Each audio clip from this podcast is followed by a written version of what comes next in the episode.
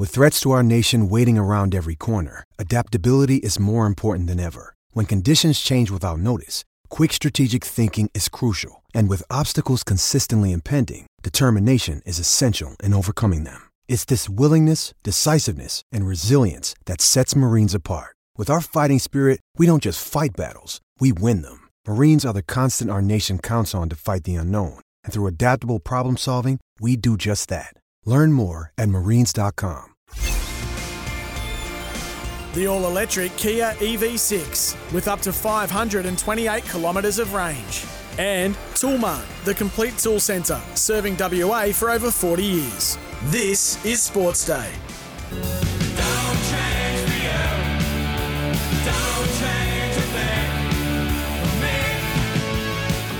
Yes, hello everyone. Welcome to Sports Day WA. You're with Peter Vlahos, all thanks to the Kia EV6 GT, the World Performance Car of the Year, and Toolmart, the complete tool centre, serving WA for over 45 years.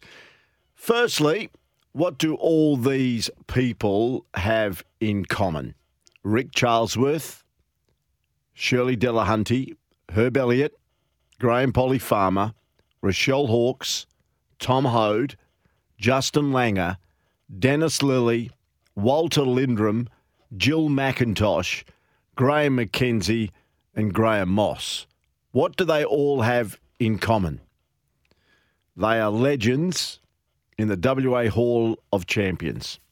And last night, there was another one added to that in Priya Cooper, the first Paralympian to be elevated to legend status and joins that illustrious group of West Australian champions. Later on the program, I'll be speaking to Priya, and she'll take us through her journey.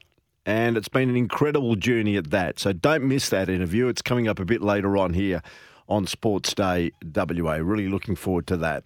In the meantime, we'll also speak to Aaron Hardy, who is one of the rising cricketers of Australian cricket, the WACA men's all rounder. He missed the last Shield game against New South Wales due to a, a lingering injury. We'll find out more about that shortly, but he will be playing for the WA Sheffield Shield team when they take on South Australia at the WACA ground in the game that starts tomorrow. So Aaron Hardy not far away as well.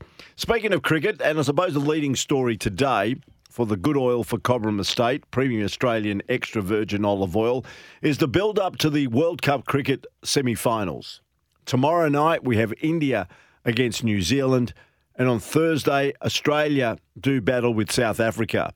Mitch Starc has spoken, and uh, this is basically what he had to say uh, regarding the game coming up. Firstly, on his own World Cup form. Yeah, I mean, if you look at purely numbers, there's been been a lot of guys uh, across a lot of teams um, probably not have the same numbers as they, they would have liked. Um, probably had to try and impact in different different ways. I think if we've looked at some of the grounds we've played at, certainly some of the, the games on, on TV, the wickets have certainly been two very different wickets through the day and through the night. Um, none more than probably Mumbai. Um, if you're looking at stats alone there as well, um, certainly been more beneficial to, to swing the ball and nip the ball in the second innings when it's the sun's gone down and it's the wicket's sort of been under lights a little bit. Um, you know, Pat hasn't been on the right end of, of a few tosses as well. Um, so this is, I think, there's a lot of contributing factors. Um, speed's not not the be all and end all over here in India as well. So um, certainly how you go about tactically and, and whether it's variations or what time you bowl through a game or whether you win or lose a toss. Um, I think a lot of things contribute to that and, and certainly haven't been um, probably at the, at the, level that I would have liked as well. So I yeah, certainly take some some on myself there that, that, you know, well, not to the same level as the last two World Cups anyway. So, um, but now a chance at the pointy end to, to, I guess, impact again. And Mitch Starc made a very interesting comment regarding uh, the balls in the ODIs. He reckons they should go back to one ball and not use two. Yeah, I think on, on particular wickets or, um, again, on, on different, uh, whether you bat or bowl first, certainly bowling first on particular wickets. The, the new ball, I think, with two, two fielders out, it's been almost sometimes the hardest time to bowl. Um, you get a, a, bit of an understanding of the wickets whilst the game goes on and and whether they slow up or the ball gets softer. So um, that's not a that's not a sob story. It's just like that's the, the, nature of one day cricket at the minute. You've got two brand new balls on, on flat wickets. Um, I think that's the nature of the World Cup. If you look at um, the runs scored, or certainly the century scored, as opposed to five wickets taken, um, the ratios are, heavily skewed. So, um, but that's the nature of the World Cup. Certainly on the wickets over here, and, and bowlers just have to find a way and get used to it. Has there been anything to do with the balls themselves? Do you think the balls changed at all in, in one-day cricket in recent times, or it's pretty similar? Uh, I still think it should be one ball, not two. What, what, what makes you say that? the ball stays harder for longer. Uh, as we've seen here, the grounds are quite small, wickets are flat. If anything, in world cricket, wickets have gotten flatter, and um, I think if you look at some of that old footage where they play one ball, reverse swing comes into it a lot more. That actually brings the bowlers back into the game, and I don't think there's any secret that one day cricket and probably T20 cricket as well was the baddest game, and bowlers just have to hang on. Interesting there, Mitch Starc talking today ahead of what's going to be a big one. A couple of big days. Uh, finally, the World Cup has come to the business end of the season with the semi finals. It's been five weeks in the making, and we've got India taking on New Zealand tomorrow night, uh, followed by Australia against South Africa on Thursday night. Mitch Starc there for Cobram Estate, Australia's most awarded extra virgin olive oil, grown, harvested, and first cold pressed in northern Victoria.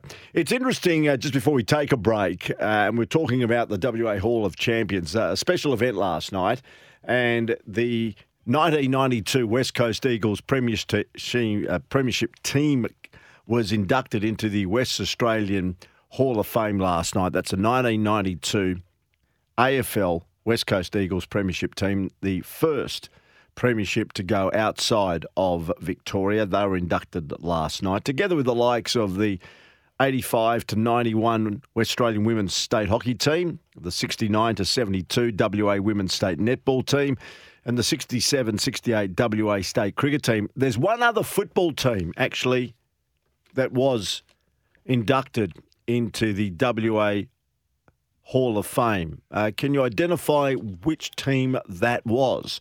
on the Tempur of uh, Tempur Bedshed text machine 0487 736 736. Another football team. The West Coast Eagles 1992 team was the second Aussie Rules football team to be inducted. Which one was the other football team? See if you can get it right. 0487 736 736. We'll take a break. Aaron Hardy joins us after the break.